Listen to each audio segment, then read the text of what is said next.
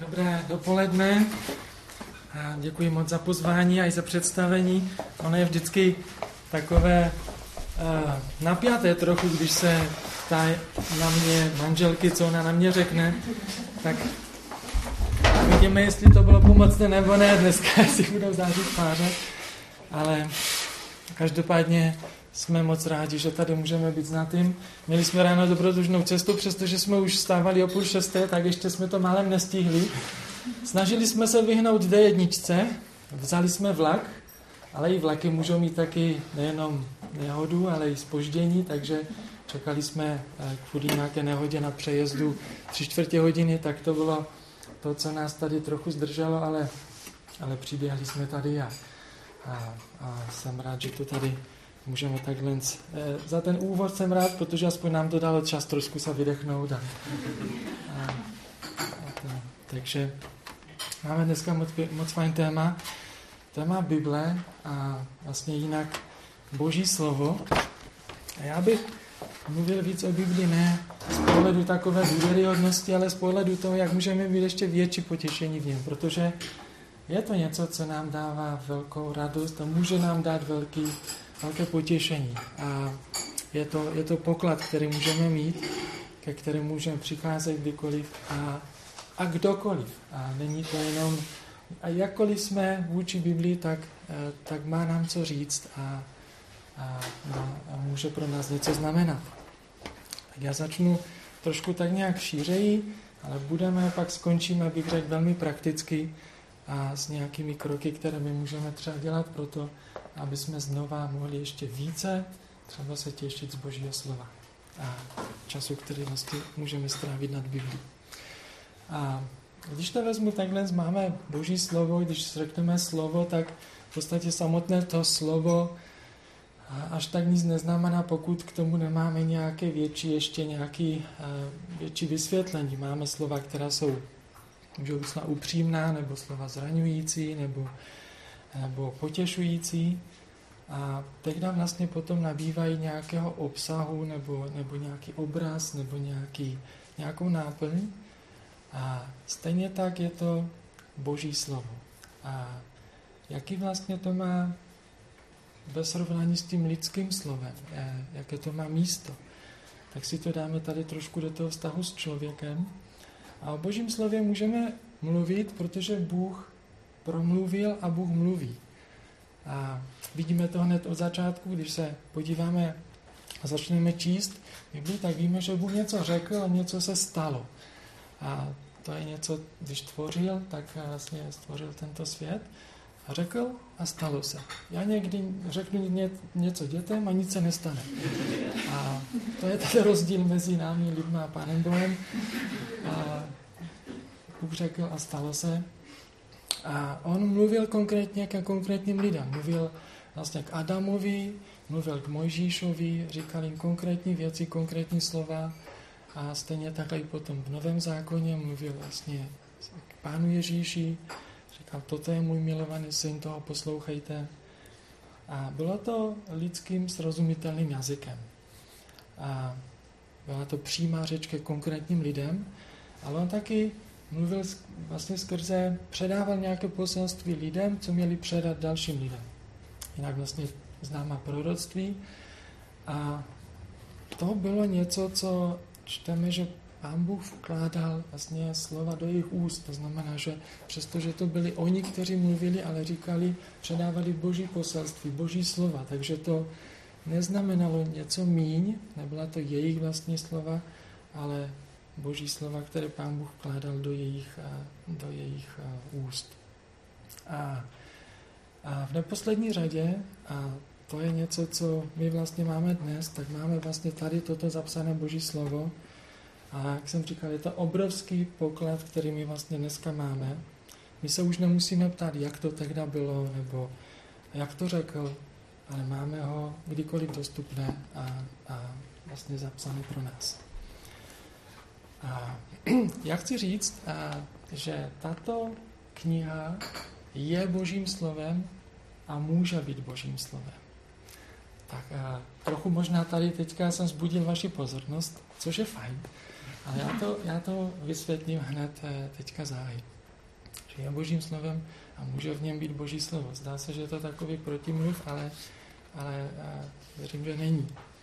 To, co tím myslím, že je božím slovem, tak eh, myslím tím to, že je plnohodnotným, plné a celé od Pána Boha. Je vše, co tam je, tak je Boží slovo. A jak vlastně můžeme číst v druhém Petrově, první kapitole 20 až 21, a tam se říká, že toho si buďte především vědomí, že žádné proroctví v písmu nevzniká z vlastního pochopení skutečností, nikdy totiž nebylo vrštěno proroctví z lidské vůle, nebo z popu Ducha Svatého mluvili lidé poslání od Boha. Slova, která oni říkali, tak jsou poselstvím přímo od Pána Boha. Nebyla to jejich vlastní a oni mluvili tak, jak jim duch vlastně dával, nebo jak jim přikazoval, jak jim předával. A potom ještě v Timoteovi 3.16 eh, tak čteme, že veškeré písmo pochází z Božího ducha a je dobré učením a, a tak dále. Veškeré, všechno, co je, co je tady zapsané, tak je Božím slovem. To je to, co tím myslím, že je Božím slovem. A teďka co myslím tím, že může být Božím slovem. A Zdeněk byl minulý týden u nás v Brně taky vlastně na setkání Plusky a, a mluvil vlastně tam o společenství z prvního Jana a používal tam různá řecká slova a z toho jsem tak vytušil, že máte ty řecká slova rádi. Takže jsem si taky eh, podobným duchu tady teďka vlastně Zmíním dvě řecká slova taky, které my v češtině překládáme jako slovo.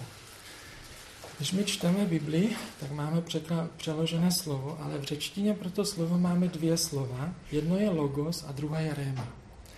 A to logos znamená vlastně takové to obecné, vlastně celkové zapsané slovo. A to réma znamená vlastně boží slovo, které pán Bůh přímo říká, nebo přímo řekl.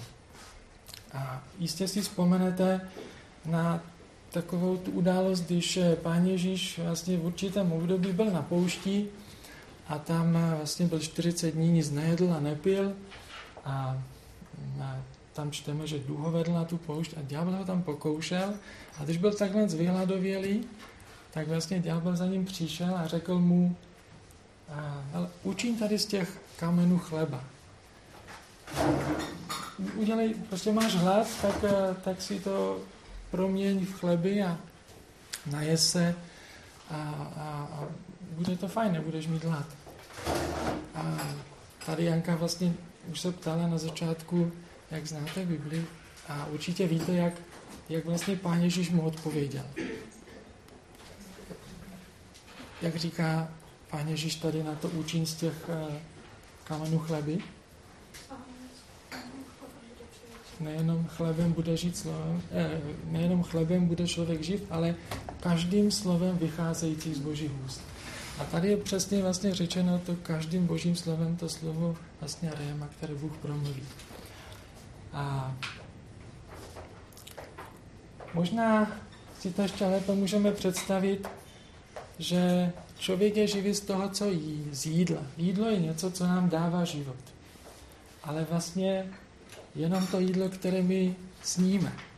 Ne to jídlo, které je vlastně kolem nás, které je na stole, které je k dispozici, ale my to jídlo potřebujeme vzít a sníst, použít ho. A vlastně pro sebe osobně. Takže nejenom z toho jídla, ale vlastně to, co já přijmu, to, co já s ním použiju. A to je to, co se myslí tím, že já Boží slovo vlastně vezmu pro sebe. Já ho použiju, já ho, já ho si oživím nebo přijmu pro sebe. A když když třeba čteme verš, neboť tak Bůh miloval svět, že dal svého jediného syna, aby každý ho měl věří nezahnul, ale měl život věčný, to může být takhle vlastně ode mě vzdálené, v úzovkách to jídlo kolem mě, ale v okamžiku, když já tam to vstáhnu na sebe, neboť a, Bůh tak miloval mě, že já jsem součástí toho. Mně, mně se to týká, kde já jsem vůči tomu a, slovu. Aby, abych já nezahynul a já jsem milovaný. V tu chvíli vlastně je to něco, co v mém životě může způsobit a, novou změnu, novou zkušenost. že něco zažiju, že něco zakusím, že to, že to opravdu dá život. Tak to je to, co, to, co se myslí tím, tím rozdílem mezi tím logosem a, a rémou. A, takže to neznamená, že to logos je neužitečné, protože vlastně bez toho logos nemůže být to réma, ale veškerá boží, boží řeč o réma je založena na tom slově logos. Tak pojďme se teďka podívat vlastně na to. A boží slovo je na jednom místě řečeno, že je živé, že je mocné, že je ostřejší než jakýkoliv dvousečný meč, proniká až na rozhraní duše a ducha, kosti a morku a rozsuzuje touhy i myšlenky srdce a není tvora, který by se před ním mohl skrýt. A je to zapsáno v Židům ve 4. kapitole 12 až 13. Moc fajn, díky. A tady se můžeme dovídat tři věci, co tady čteme o Božím slově. Že je živé, že je mocné a že odkrývá pravdu. A já bych se krátce podíval na každý z těchto věcí. Když se podíváme na to, co to znamená, že je živé. A když něco, a když třeba o nějakém dítěti, já řeknu, že to je živé dítě, nebo když říkáme, to je živé dítě, tak nemyslíme, že jako žije ve smyslu toho života, ale že nějak je i aktivní, je takové čiperné, že se, že se zajímá, že se nějak projevuje a prostě je takové zvídavé. A Boží slovo je živé, je něco, co dává život. Je zdrojem nového života, je, je, je ještě něco navíc, je jakoby novou úrovní, kterou člověk může zakoušet současně v tom normálním běžném životě. A Jan, když mluví, apoštol Jan o, o slově, tak vlastně v prvních verších na začátku on používá, říká tato slova, Jan 1, 1 až 5. Na počátku bylo slovo. to slovo bylo u Boha, to slovo bylo Bůh. To bylo na počátku u Boha. Všechno povstalo skrze něho a bez něho nepovstalo nic, co jest. V něm byl život a život byl světlo lidí. To světlo ve tmě svítí a tma je nebohodila. A Jan tady mluví o Kristu jako o věčném slovu. A o slovu, ve kterém je všechno skryto, všechno potřebné, všechno důležité, všechno, co dává život, co dává smysl, co dává radost, co dává naplnění. A, takže když vlastně mluvíme o slově, o božím slově, tak mluvíme zároveň o Kristu. O, o něm samotném, o Bohu samotném, živém, skutečném, opravdovém pánu a stvořiteli všeho, který je zároveň milující a milosrdný. V něm byl život a život byl světlo lidí. A Kristu je život stejně tak, jak v Božím slově. Není to jenom nějaký samotný text, ale je to něco, co může být spojeno. Živé, je mocné. A Izajáš 55, v 55. kapitole má takový pěkné přirovnání, pěkný obraz o tom, co to znamená a mocné Boží slovo. A on tam říká, nebo pán Bůh říká vlastně tady toto. Mé úmysly nejsou úmysly vaše a vaše cesty nejsou cesty moje. Je výrok hospodinu. Jako jsou nebesa vyšší než země, tak převyšují cesty mé, cesty vaše a úmysly mé, úmysly vaše. Spustili se liavec nebo padali sníh z nebe, nevrací se zpátky, nebrž zavlažuje zemi a činí plodnou a úrovnou, úrodnou. Takže vydává símě tomu, kdo rozsívá chléb tomu, kdo jí. Tak tomu bude s mým slovem, které vychází z mých úst.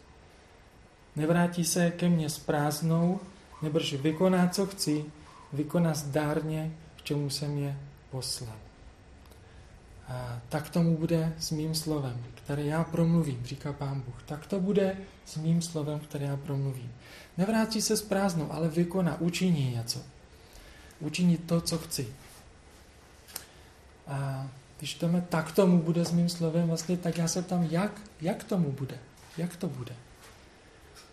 A pak tady odpověď máme přímo na tom místě. Ten obraz toho deště a toho sněhu je velmi příkladné výmluvný. My tady čteme, že liavec to naznačuje nějaký jako silný déšť nebo liák, a, ale není to ono. Myslí se déšť, který zavlažuje. A když zavlažujeme zahradu, tak tam nepustíme pořádnou silný proud, ale vlastně je to něco, co je takové jemné a co je dlouhodobé a to, co vlastně přináší nový život. Ta moc není v nějaké té síle, ale je právě v té, nebo není ani v, moc, v rychlosti a v množství, ale v neustálém a v neustálém přísunu a dostupnosti tady té vláhy. Proč? No, aby právě to mohlo růst postupně a neustále.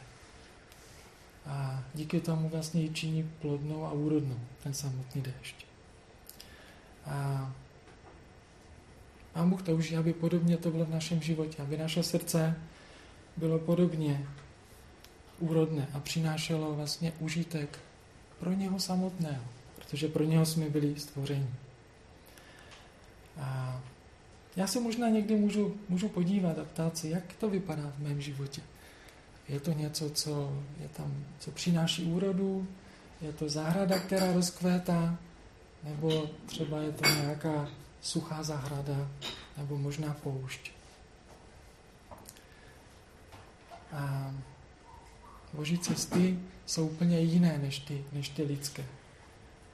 A já se nechci spokojit s nějakou suchou zahradou. A já toužím potom, aby, aby Pán Bůh přinášel věci a aby to ukazovalo na jeho dobrotu, na jeho velikost. A tak vlastně poznat a zakusit jeho moc. Tak Boží slovo je mocné, je živé, je mocné a třetí věc, kterou jsme tady četli, že odhaluje pravdu.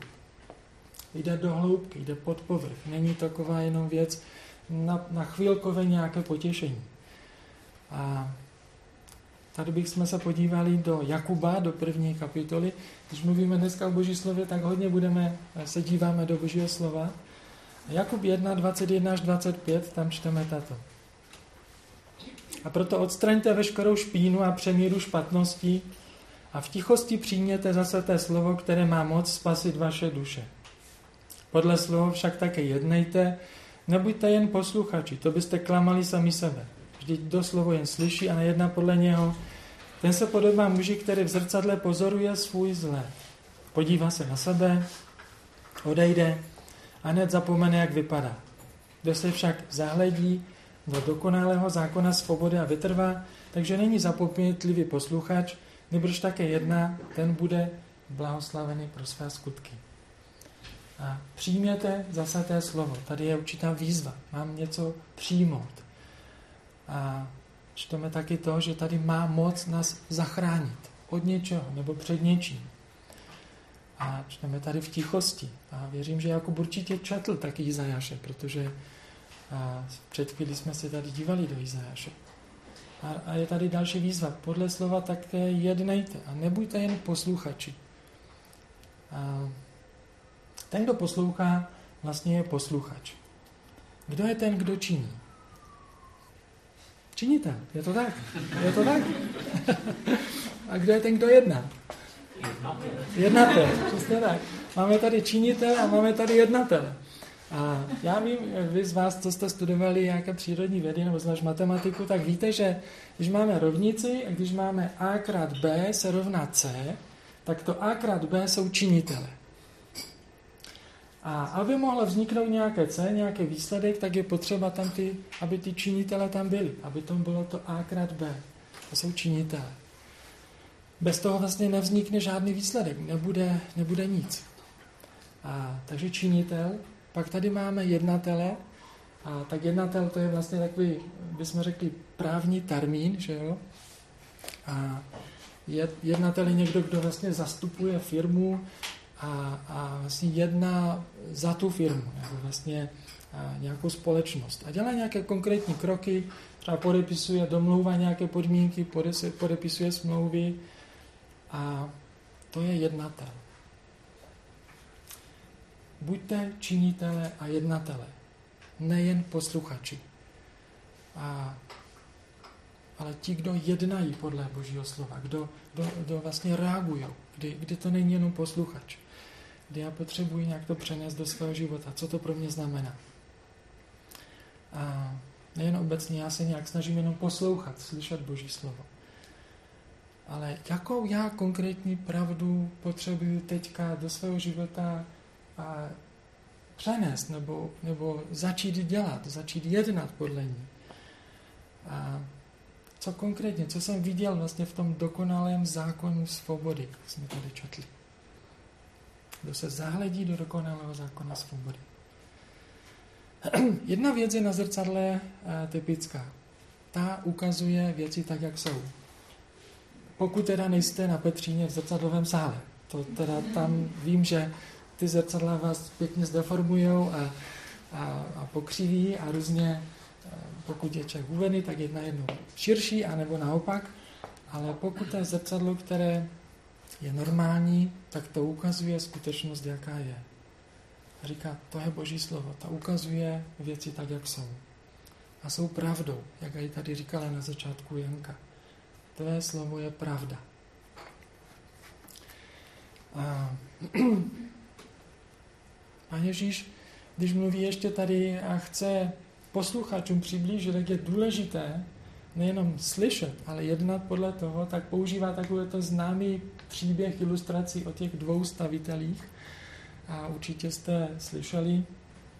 A já to jenom tak vlastně možná řeknu vlastními slovy a nemusíme si to číst. A on tam říká, že vlastně jsou dva stavitelé a každý z nich slyšel a jeden z nich vlastně jednal a druhý ne. A, a přirovnává to vlastně k tomu, že staví dům a potom vlastně přišla vychřice a přišel vlastně vítr a ten, který jenom slyšel, tak vlastně mu to spadlo ten jeho dům a ten, který podle toho tak jednal, tak vlastně jeho dům obstál. A rozdíl mezi tím byl vlastně v tom, že jeden z nich jednal podle něho. Ono, ten, co stavěl, stavěl na skále. Jeden stavěl na písku. A ten, co stavěl na skále, tam je ten, který byl rozvážný. Druhý stavěl na písku a tam je, o něm se mluví jako o hloupém muži. A možná si řeknete, proč by někdo stavěl dům na písku. To je, je to, je to hloupost, jako stavět na písku. Ale Pepa říká, že jde to s nás. A tam není tak, že by byla volba, já mám tady skálu mám tady písek a teďka vlastně si vyberu, co bude lepší. Ale právě vlastně na té skále znamená, že já musím hloubit a jít níž. A na tom písku to vlastně postavím tak, jak to je. Na nějakém měkkém základě. Ale abych vlastně mohl postavit na té pevné skále, tak potřebuju jít a hloubit a kopat níž.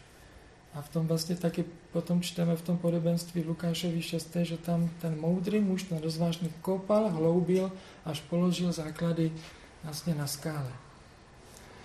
Na první pohled oba dva domy vlastně vypadaly stejně. Oni měli, dostat, oni měli dostatek materiálu na tu stavbu. Oni slyšeli oba dva. To, co myslím, ten materiál, s tím slyšeli. A měli dostatek dřeva, železa, a betonu, nebo co bychom ještě řekli, cihel ale vydržel vlastně eh, ten dům díky tomu, že ten jeden vlastně jednal. Když přišla bouře a vykřice. A možná si můžeme říct, jak já jednám, třeba když přijde tlak, když přijde nějaké napětí, když přijdou nějaké stresy. Sype se mi to, nebo, nebo to může obstát. Nedávno, eh, když byl vlastně velký velké tornádo na Floridě, tak jedni naši známí, Reedovi, a určitě tady většina z vás znáte, tak oni měli taky postavenou chalupu nebo chatu vlastně přímo na pobřeží. A to byla obrovská vlastně silná tornádo. A ono vlastně způsobilo, že strašně spoustu těch domů vlastně bylo úplně nahromadě a i hodně lidí tam taky vlastně zemřelo. Ale bylo zajímavé, že, te, že je, jejich dům stál, obstál. všude kolem vlastně byly úplně ty domy spadlé, ale jejich dům obstál. A, a já jsem se ptal, jak to, že vlastně takhle ten váš obstál. A oni říkali, no ten, my jsme ho stavěli vlastně až o několik let později než ty ostatní domy. A tehdy už ten náš dům měl velké a hluboké základy. A to bylo, to bylo vlastně přímo to, že ty ostatní fakt neměli základ. Samozřejmě měli tam nějaké zničené okna nebo nějakou střechu, ale je to něco, co díky základům mohl ten dům obstát. Je živé, mocné a odhaluje pravdu. v Koloském ještě v druhé kapitole čteme, Žijte v Kristu Ježíše, když jste ho přijali jako pána. V něm zapuste kořeny, na něm postavte základy. Tady je zmiňovaný kořeny a základy. Znova ty základy, o kterých mluvíme. Obraz stromu. Strom ustojí jenom díky tomu, když má pevné základy. A stejně tak i dům. Takže já si potřebuju dát otázku a ptát se, odkud vlastně já čerpám sílu. Kde je zdroj mého jednání? Kde já zapouštím kořeny? To je, kde já vlastně umožňuji, aby, aby můj život byl na něčem pevném postaveném. Jak já stavím? Slyším a nejednám, nebo slyším a jednám? Já bych teďka uh, rád uh, se podíval na to, co mě může připravit o to, abych já právě mohl prožívat to, že Boží slovo může v mém životě způsobit nějaké eh, nové změny, nebo že může být pro mě skutečně tím mocným živým a odhalovat pravdu. Co mě to může připravit, jaké jsou překážky. Možná takové tři základní eh, přístupy nebo postoje. Já jsem k tomu eh, vybral takové příklady nebo obrazy. Balík na poště, ptačí zobání a instantní káva. A snažil jsem se vykryt co nejširší nějakou skupinu lidí od různých těch, co rádi něco dělají, co rádi jsou v přírodě a co rádi si sednou u kafe. Takže co myslím tím a jako balík na poště. Když já přistupuji k božímu slovu takovým způsobem, že tam najdu třeba něco zajímavého, nebo že to třeba, když se dovím, tak to potom můžu někomu říct nebo někomu předat, ale ne proto, abych se jim já především sytil. Je to taková vlastně distribuce božího slova, jak jsem říkal, balík na poště, že ten člověk je a posouvá ty balíky, anebo možná vidí ten balík a zkoumám, jaký je, je velký, je malý, je měkký, je tvrdý, je třeba tady porušený a jak to vypadá. Já vlastně se dívám na ten balík a, a dívám se vlastně na něho, pozoruju a zkoumám, ale já přehlížím jednu věc, že na, te, na tom balíku je napsané moje jméno, že je určený pro mě. A, ale já ho takhle jako posunu dál, trošku se na něho podívám a posunu ho dál. Takže a, já potřebuju se podívat, že já jsem tím příjemcem především na prvním místě, že určené pro mě, pro mě osobně. A co myslím tím zobáním, tačím zobáním? Já můžu, já můžu vlastně dělat to, že si vyzobávám takhle z božího slova, co se mně třeba líbí. Je to takový vlastně, jako bych přišel do rychlého občerstvení, do KFC nebo do McDonaldu a teďka tam vidím vlastně všechnu tu nabídku, jak pěkně tam je barevně vyznačené, si vezmu, řeknu si toto si vezmu, toto si vezmu, toto si vezmu, je to taková rychlá pětiminutovka, možná si chvíli sednu, anebo ještě vezmu a utíkám s tím zase rychle ven. A přijdu k tomu stolu, že mám tam různé ovoce. Tady mám jabko, tady si vezmu hrušku. Povybírám si, co, na co mám chuť a co třeba teďka bych v tu danou chvíli potřeboval. A to je taky, co mě může bránit v tom, abych mohl já zakusit Boží slovo v celé té šíři a v celé té hloubce.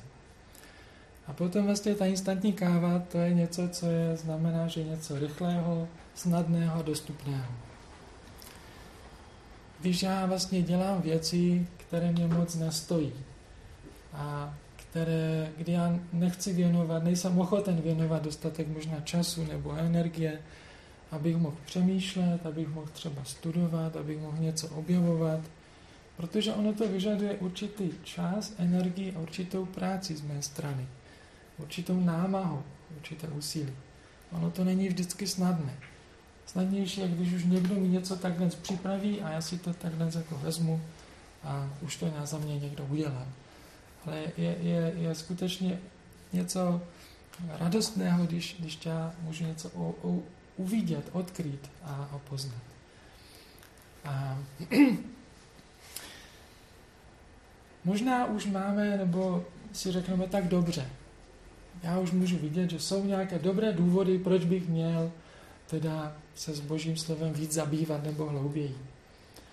A jak to je teda s těmi našimi důvody a teďka s tím, jak skutečně děláme? Když budu mít dostatek důvodů, proč bych měl teda Boží slovo číst a pochopím jeho důležitost, pak to teda dělat budu. Je to tak? Asi ne, že? Určitě, nevím, jestli se vám někdy stalo, že jste si řekli, tak já budu teďka prostě cvičit, protože je to dobré a je to důležité a vidím všechny ty dobré dopady, ale možná jste po čase třeba přestali, nebo nebyli jste schopni začít pravidelně. Nebo jste si řekli, tak já se něco nového, důležitého jako naučím. Ale nedokázali jste se k tomu úplně přimět. Proč to tak je? Emoce. My jsme hluboce emocionální, emocionální bytosti. A, a naše náklonost nás ovládá víc, než, než vůbec si můžeme myslet nebo připustit. A my prostě přirozeně směřujeme tam, co máme rádi, k tomu, co máme rádi. A takové ty naše lásky nás ovlivňuje víc, než, eh, než vůbec jsme ochotní si připustit. A Augustin, a on tady o emocích, eh, on mluvil, on to přirovnal vlastně jako k váze, že, která nás vlastně táhne vždycky tím směrem, kde je to nejtěžší závaží. A moje závaží, mé závaží je ta moje láska. A on, on říká, ať jsem unášen kamkoliv, to, co mne tam unáší, je moje láska. A prostě přirozeně a soustavně nás to táhne tam, co máme rádi. A právě proto vlastně taky i Pán Ježíš vybral to, jako největší přikazání ta, která se dotýkala našich citů. A miluj hospodina Boha svého celým svým srdcem, celou svojí myslí duší. A druhému podobně miluj svého blížního, jako sebe sama. A pokud totiž moje emoce ovlivňují to, co děláme, pak naše skutky prozrazují, co máme opravdu rádi.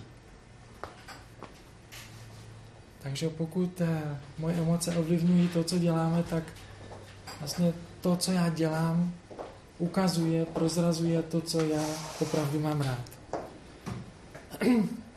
Takže pokud třeba to je, může to být televize nebo eh, rádio, zprávy, zajímavý rozhovor, dokážou upoutat moji pozornost víc, než třeba čas s Pánem Bohem, tak to může ukazovat, kde moje láska. Váha, váha našich emocí směřuje tam tímto směrem.